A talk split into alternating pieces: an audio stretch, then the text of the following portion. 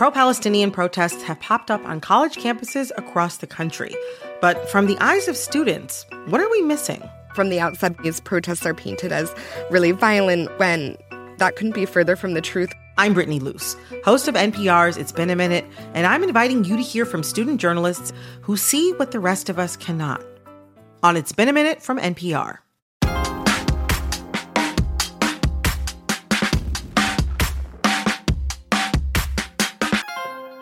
In the 1980s, there were roughly 200 lesbian bars. Today, there are fewer than 30. That's according to the Lesbian Bar Project, which started as a fundraising campaign and now works to amplify and support the remaining spaces. We hear from one of the creators of that group later in the show. Uh, while many gay bars cater to men, spaces for queer women have dwindled. For some of you, these spaces are important places to build community and more. I'm a lesbian in Washington, D.C., and I frequent, as you are, the local lesbian cafe bar and club the owners, Joe and Rach, have become friends who've provided space for me to hold a book club. They've wisely realized that lesbians are looking for community, not just a good time.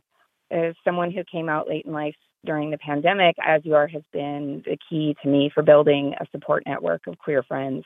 I stayed in DC for Christmas last year, and on Christmas Eve, As You Are was open. The few of us who gathered there put together a puzzle and listened to holiday music, and it felt like family. Two years ago, Krista Burton began a journey to find out why lesbian bars are disappearing.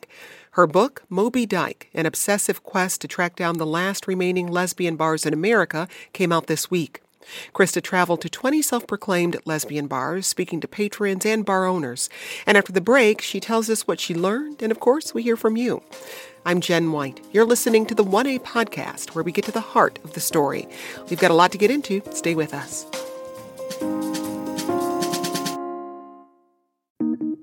Listen to Embedded for moments that stay with you.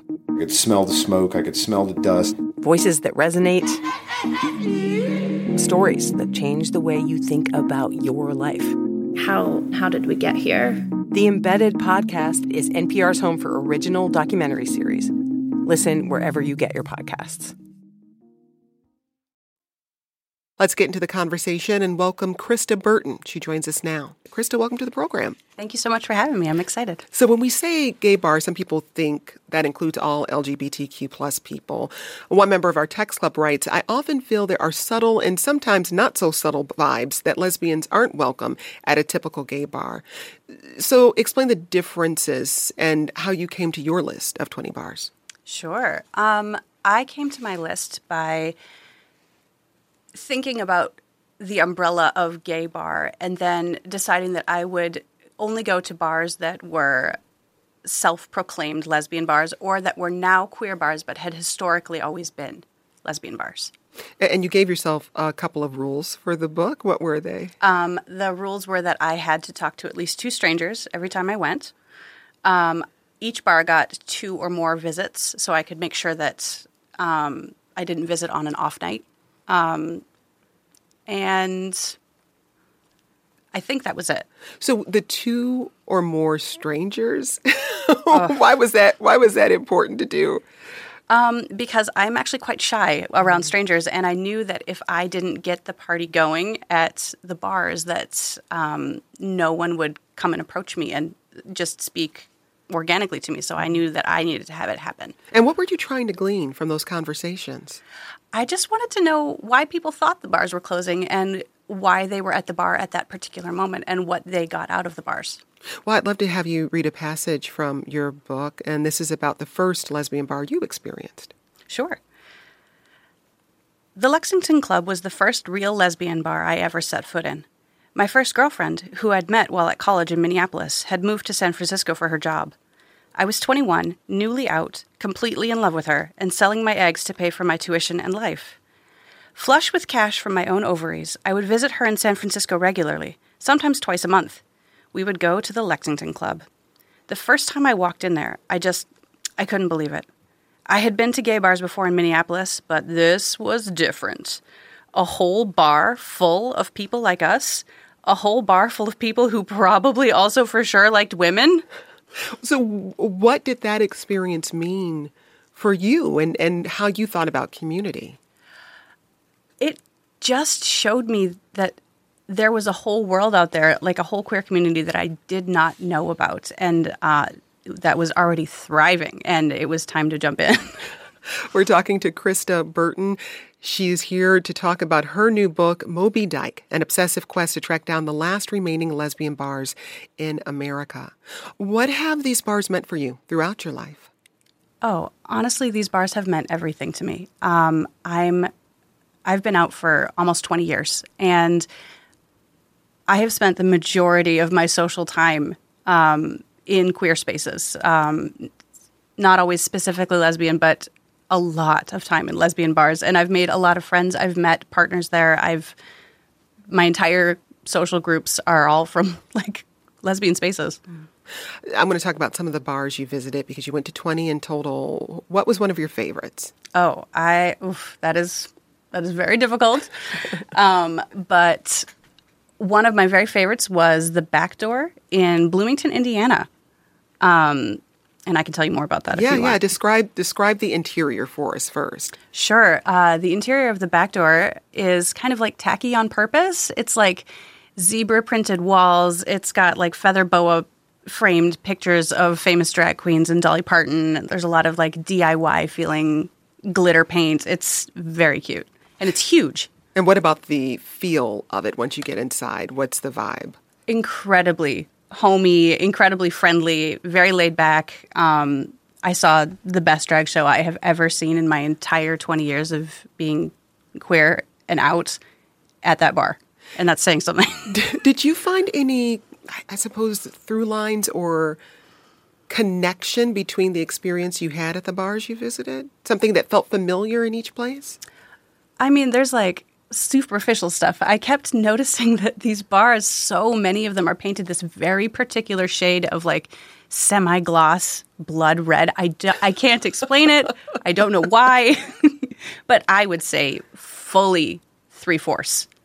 Um, wild. And then there's always like twinkly lights. There's very frequently like filthy bumper stickers or like slogans p- like plastered around. A little bit of clutter. Never hurt anybody. Talk about the clutter I- because one of the things that emerged to me in reading about these places is that there tends to be quite a bit of tchotchke Yeah. hanging around. What do you think that's about?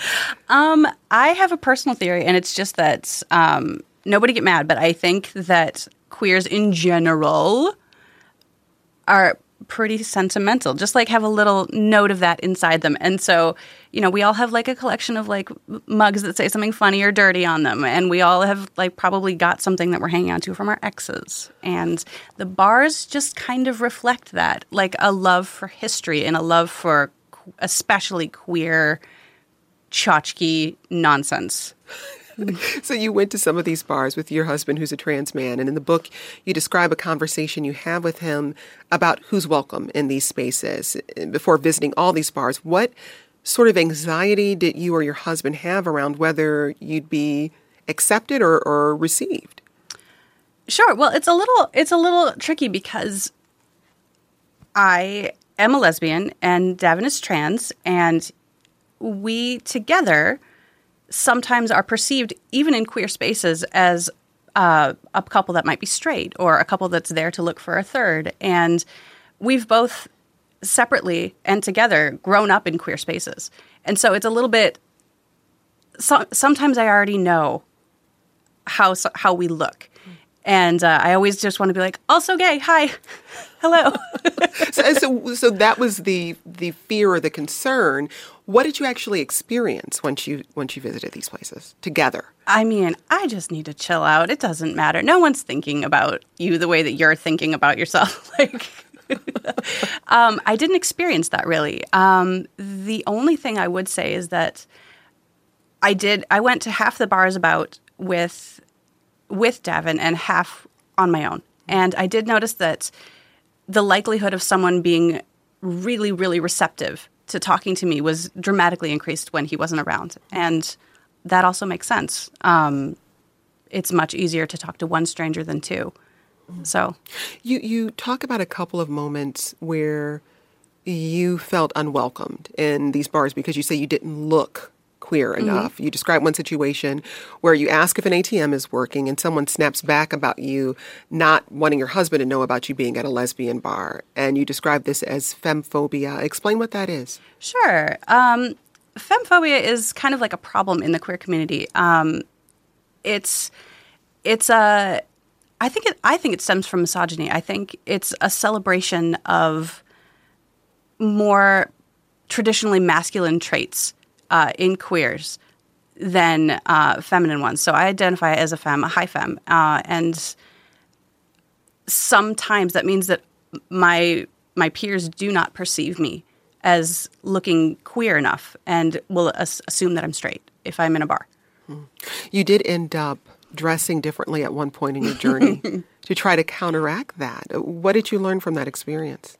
Yeah, I was curious. I had at this that point I'd been to like 10 bars and I each time I had dressed the way I normally do to go out, which is like doing my hair, the lipstick, painting my nails, like my usual very tight outfit.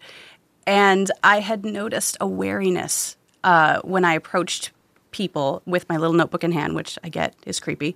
Uh, I had noticed a little bit of a wariness uh, when they would eyeball me, and I thought to myself, I wonder if if I dress in like obviously stereotypically queer clothing, if that would be like a little like radio signal that I'm I am queer, I speak your language, I am safe to talk to. You. And so I tried for uh, about 10 of the bars. I tried being in the most stereotypical outfit I could be in and it um, sadly worked. Hmm. We're talking to Krista Burton about her new book, Moby Dyke, an obsessive quest to track down the last remaining lesbian bars in America. We got this message from one of our Text Club members who writes, I am nearly 50 and finding a bar was a lifeline to feeling like I belonged somewhere. Many were safe havens for all, including youth who had lost their families, and we all looked out for them. Now they are disappearing, and I don't think the younger generation even knows what's being lost. Well, in a moment, we talk to the founder of the Lesbian Bar Project about her thoughts on why these spaces are disappearing. We'll be back with more in a moment. Stay with us. Moms know the ups and downs of life. It's what makes them great subjects for books. This is one of the things that fiction can do, right? It can give us a window into the battles that each person is waging or facing, but it doesn't mean that we condone her actions. This week on NPR's Book of the Day podcast, we are discussing books centering mothers. So call your mom, then tune into the Book of the Day podcast from NPR. The day's top headlines, local stories from your community, your next podcast binge listen. You can have it all in one place, your pocket. Download the NPR app today.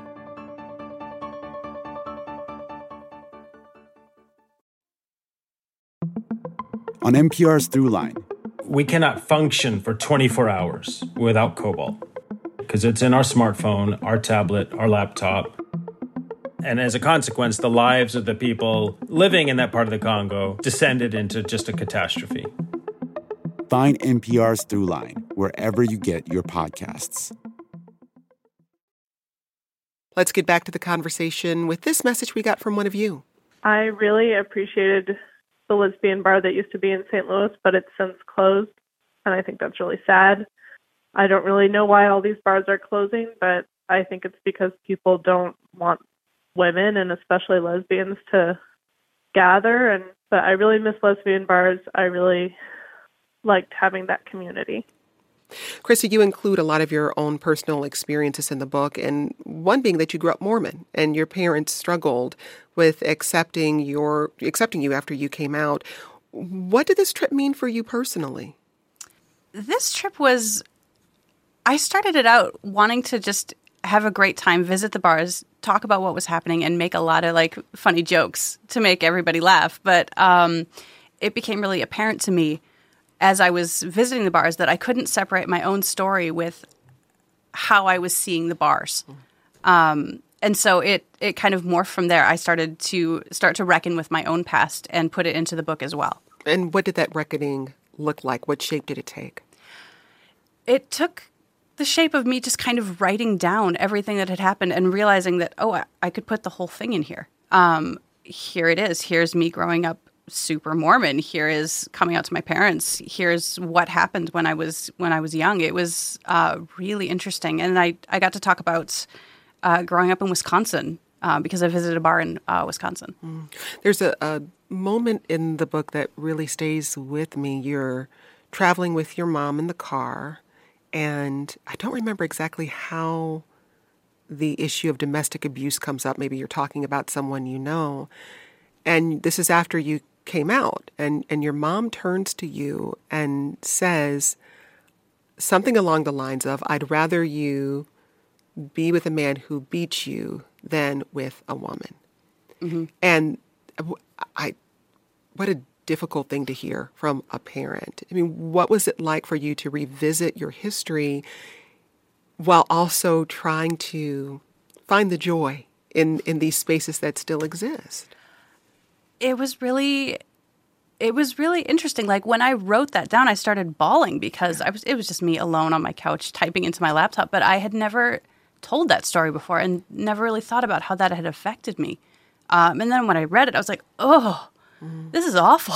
Yeah, yeah. and um, it made me appreciate how far I've come and how important those kinds of spaces were to to to give you kind of a chosen family um, when your own family has it, it wasn't permanent and we eventually kind of made our peace but uh, at the time I I felt almost totally rejected by my family.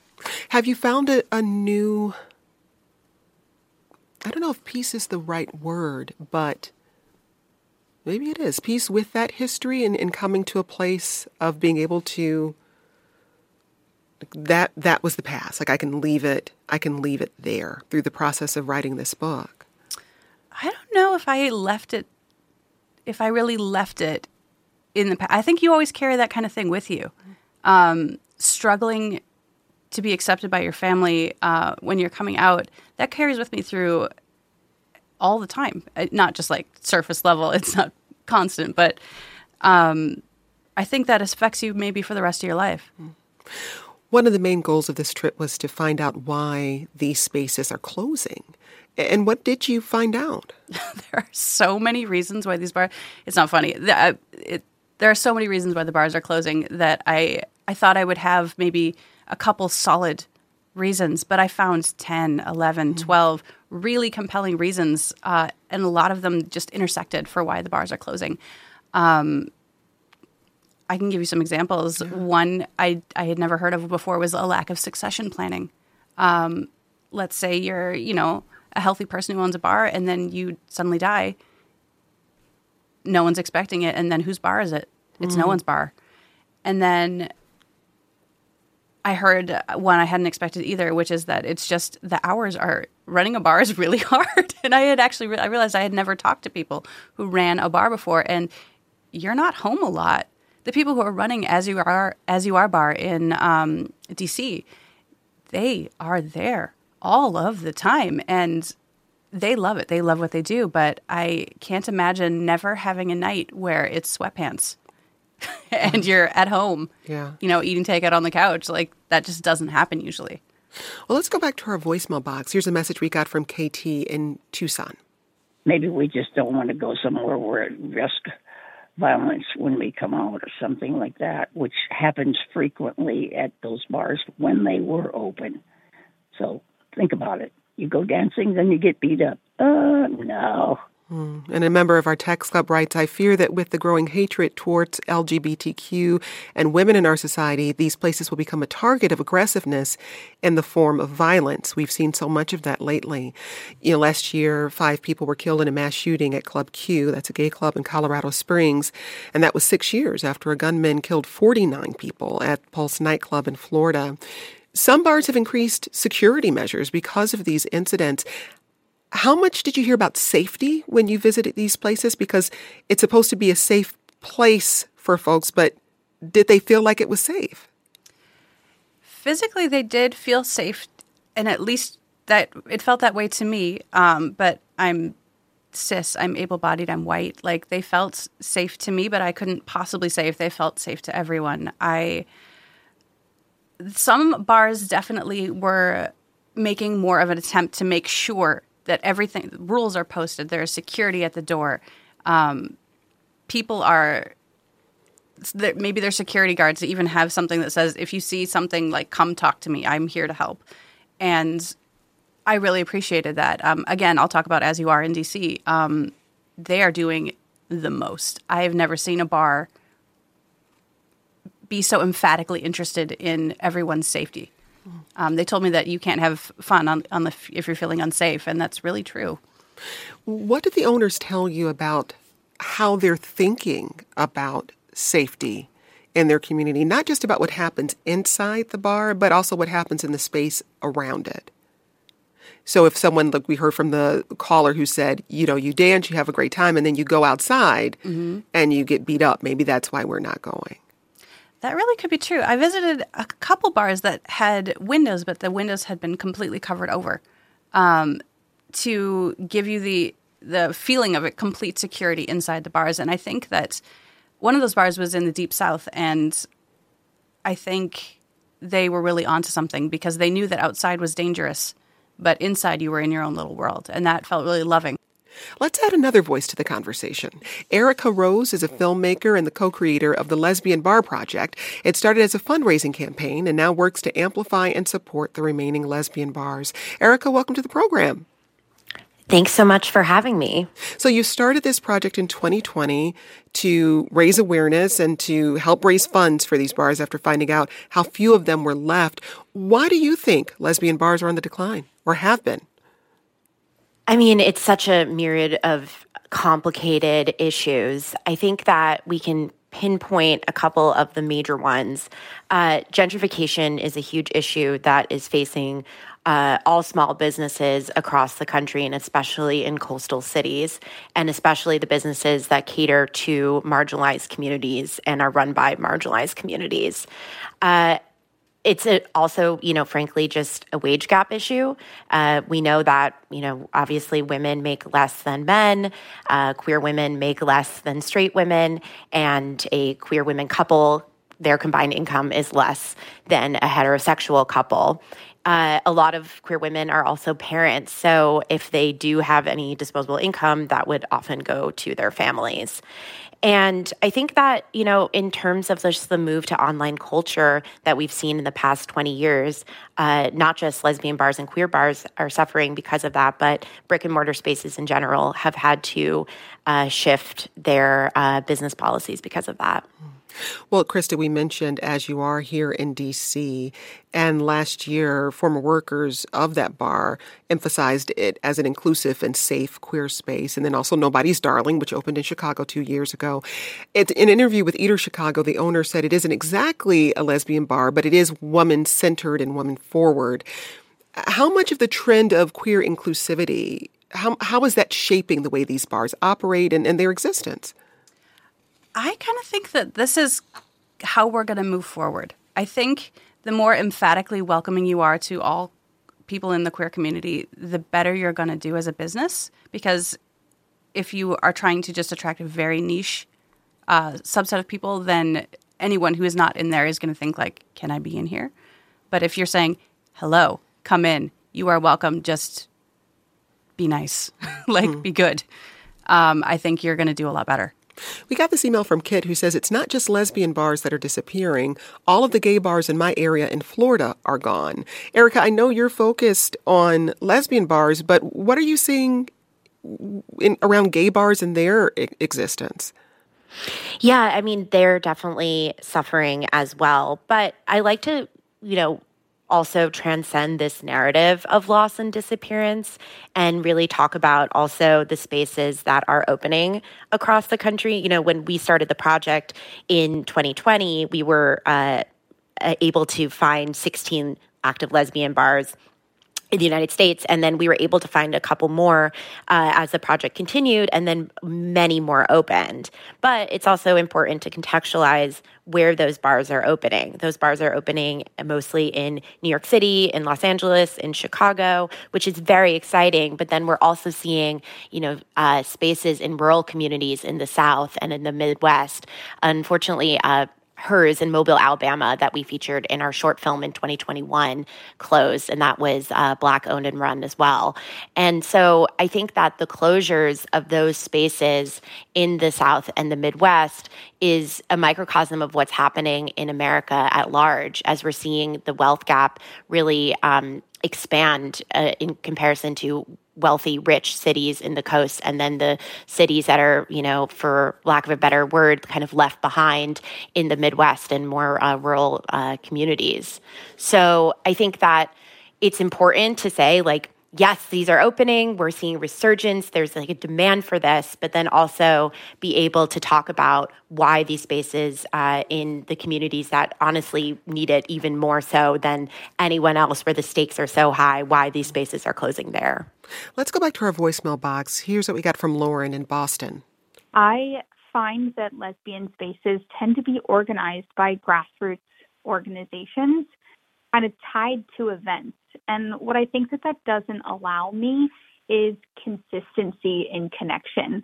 There's no casual space that I can access in my everyday life to meet people and talk to people who really relate to my experiences. And especially for folks who are uh, aging out of, you know, younger event type spaces or in their 30s, a lesbian bar could really provide a space where they feel like they don't have to show up for an event, so they don't have to kind of put on a face, and they can really be themselves day after day. We'll discuss community a little further after this quick break. Stay with us.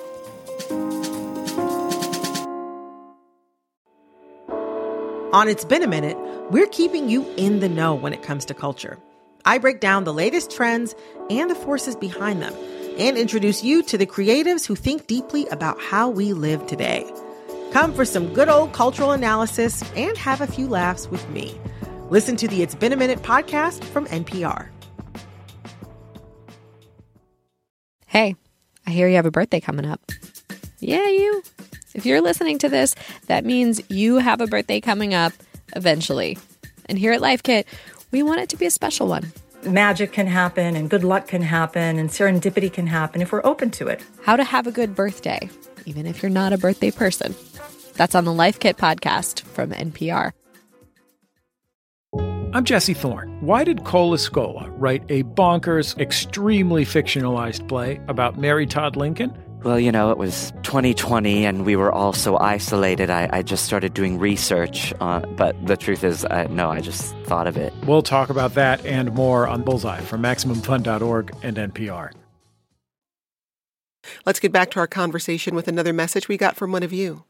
As a black queer woman living in Boston, where I'm still waiting for a queer, woman centric lesbian bar to open, I find it harder to be in community with folks. Like I have to I have to give more of my capacity to be in community because we do not have a bar space available.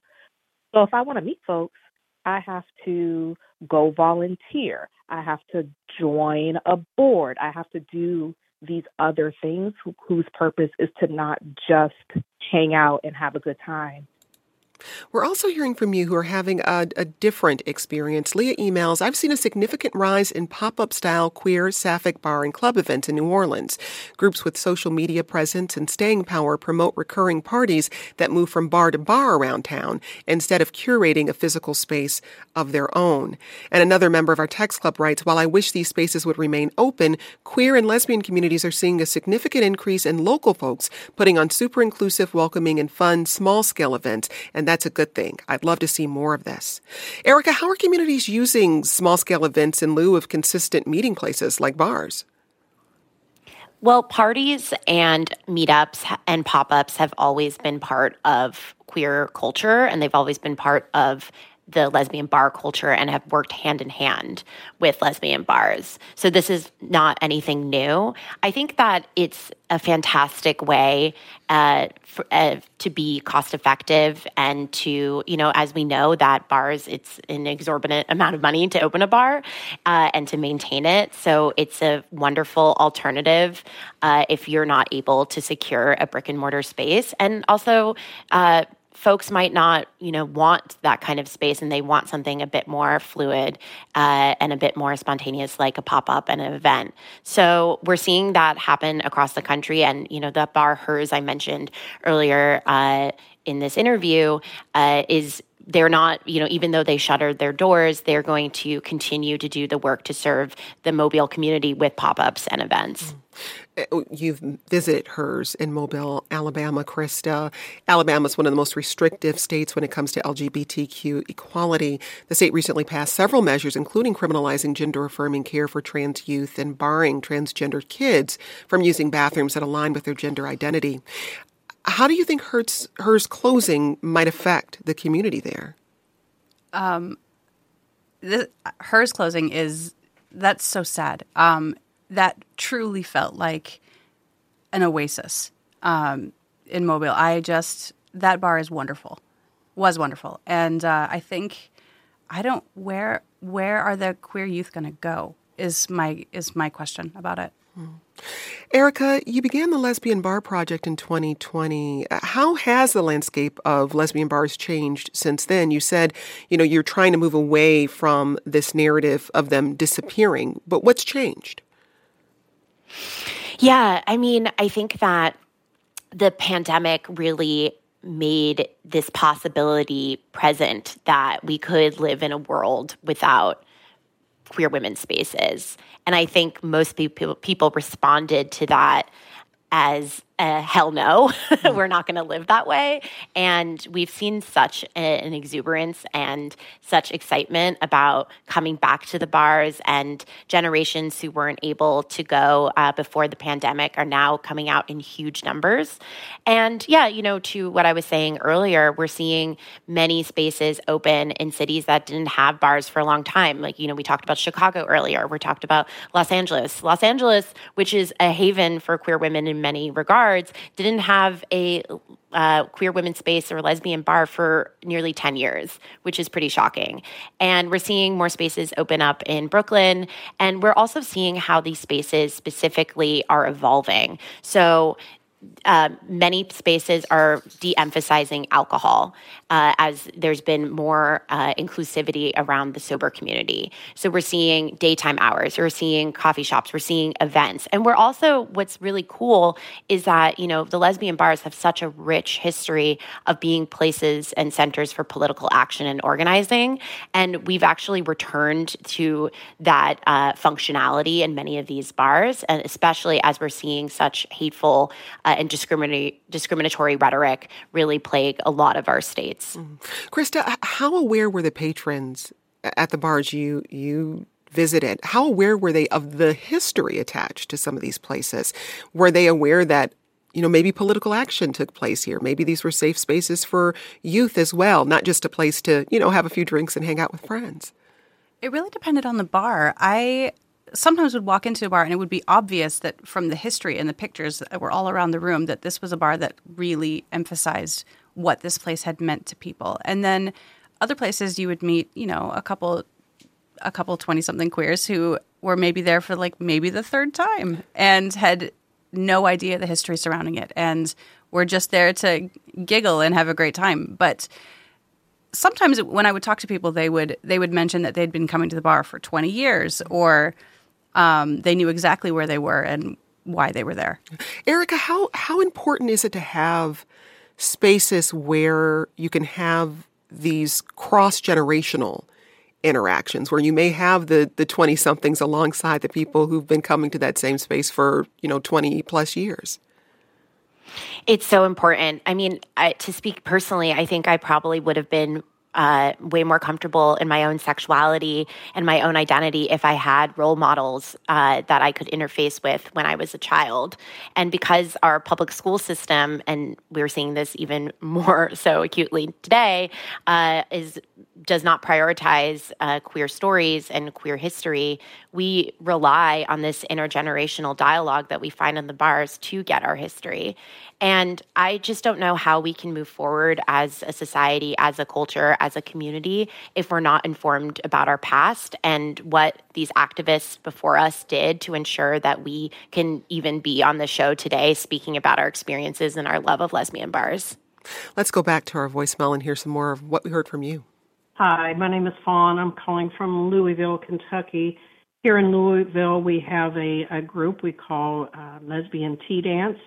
We have been meeting for the past two years monthly, and um, this is our solution for uh, the lack of lesbian bars here in our community. I live in Oklahoma City, and I'm pretty proud of the fact that we have one of the few remaining lesbian bars in the country. I don't go to bars anymore, and particularly because this bar allows smoking and I can't be around cigarette smoke, but I also don't drink anymore. But just really interested in this phenomenon of the decline of these institutions and wondering about alternate ways to gather Fawn, Rhonda, thanks for leaving those message messages. Another member of our text club writes, I used to go to lesbian bars regularly. It was not for the alcohol and not even for a pickup, but the community. It's nice to go someplace where you feel comfortable. And Alf, Alher emails, as a trans man in a state that is working to restrict many of my rights, lesbian bars have been one of my few safe spaces. I've been sober for a little over three months now, but the small hole in the wall that is primarily a lesbian bar called The Store has been lovely and hasn't judged me for coming to hang out and only drinking non-alcoholic drinks. Erica, not everyone wants to drink or, or even wants to go to a bar. How are people finding community and building community through other types of activities? Well, we mentioned uh, pop ups and meetups, and there's so many community service and activist groups that uh, are organizing uh, Lex app, which launched as a uh, first an ode to the personal pages and ads that people took out in the uh, 90s in the Village Voice. It was first uh, kind of a homage to that, and uh, people would write in their uh, personal ads, and it was a dating app. But then it actually rebranded as uh, a community group uh, service and basically people go on and they're like hey i'm looking for like a sober meetup or i'm looking for you know um, specifically trans events and activities so we're seeing that and you know that's an awesome tool that is primarily an online tool that is uh, in, uh, ensuring that people can meet up in person. So we're seeing different activities like that. And then, as I mentioned before, the bars themselves are opening their uh, doors to the sober community and they're de emphasizing uh, alcohol and uh, curating really high end non alcoholic cocktails or, you know, events that open, uh, you know, start earlier so that people who have children could uh, also participate. Krista, what needs to happen to keep these bars, specifically lesbian bars, in business? I think there's a bunch of things that they could do, and some of them are, a lot of them are doing them. Um, I think basic things like having a website with updated hours. I joke about this a lot in the book.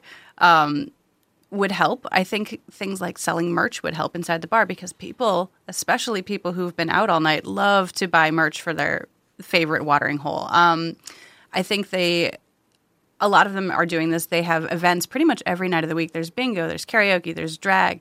Uh, there's so many different things that you can do. Sometimes I went to a really cute uh, queer craft sale on a Saturday morning at uh, Blush and Blu in Denver.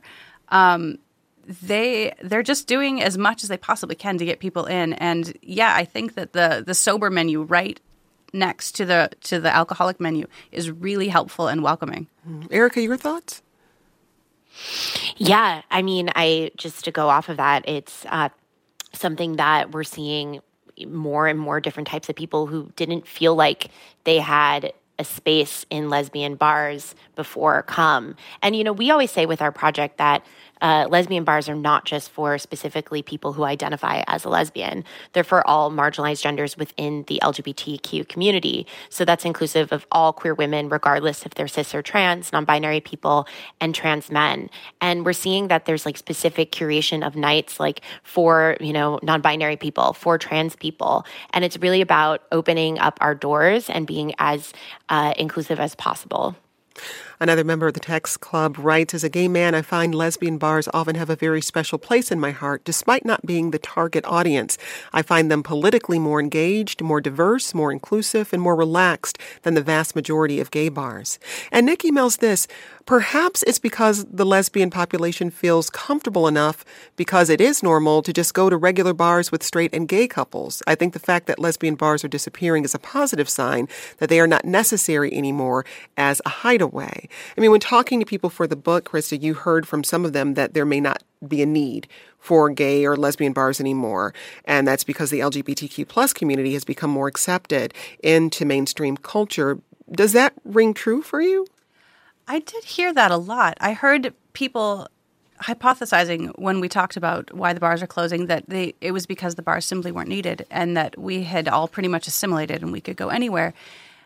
And while I think that it is true that it is I think the spaces are less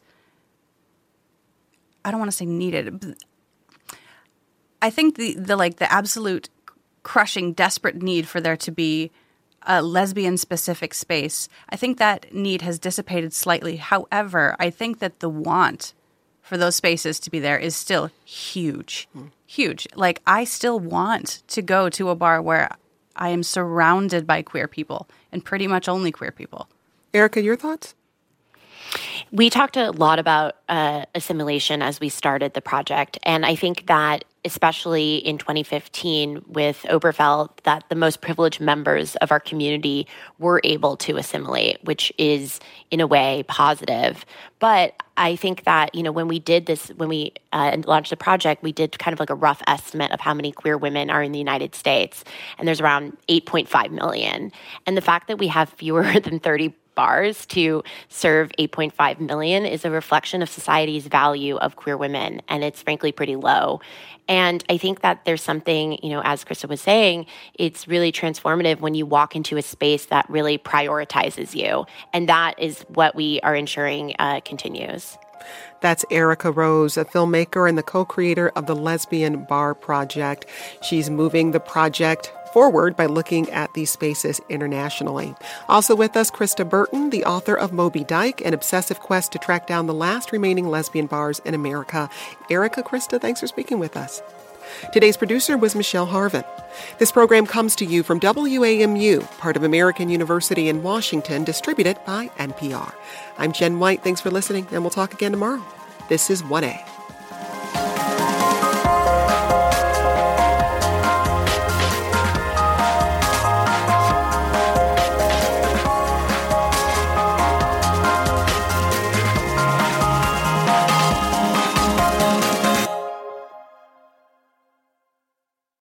Jasmine Morris here from the StoryCorps podcast. Our latest season is called My Way stories of people who found a rhythm all their own and marched to it throughout their lives. Consequences and other people's opinions be damned. You won't believe the courage and audacity in these stories. Hear them on the StoryCorps podcast from NPR.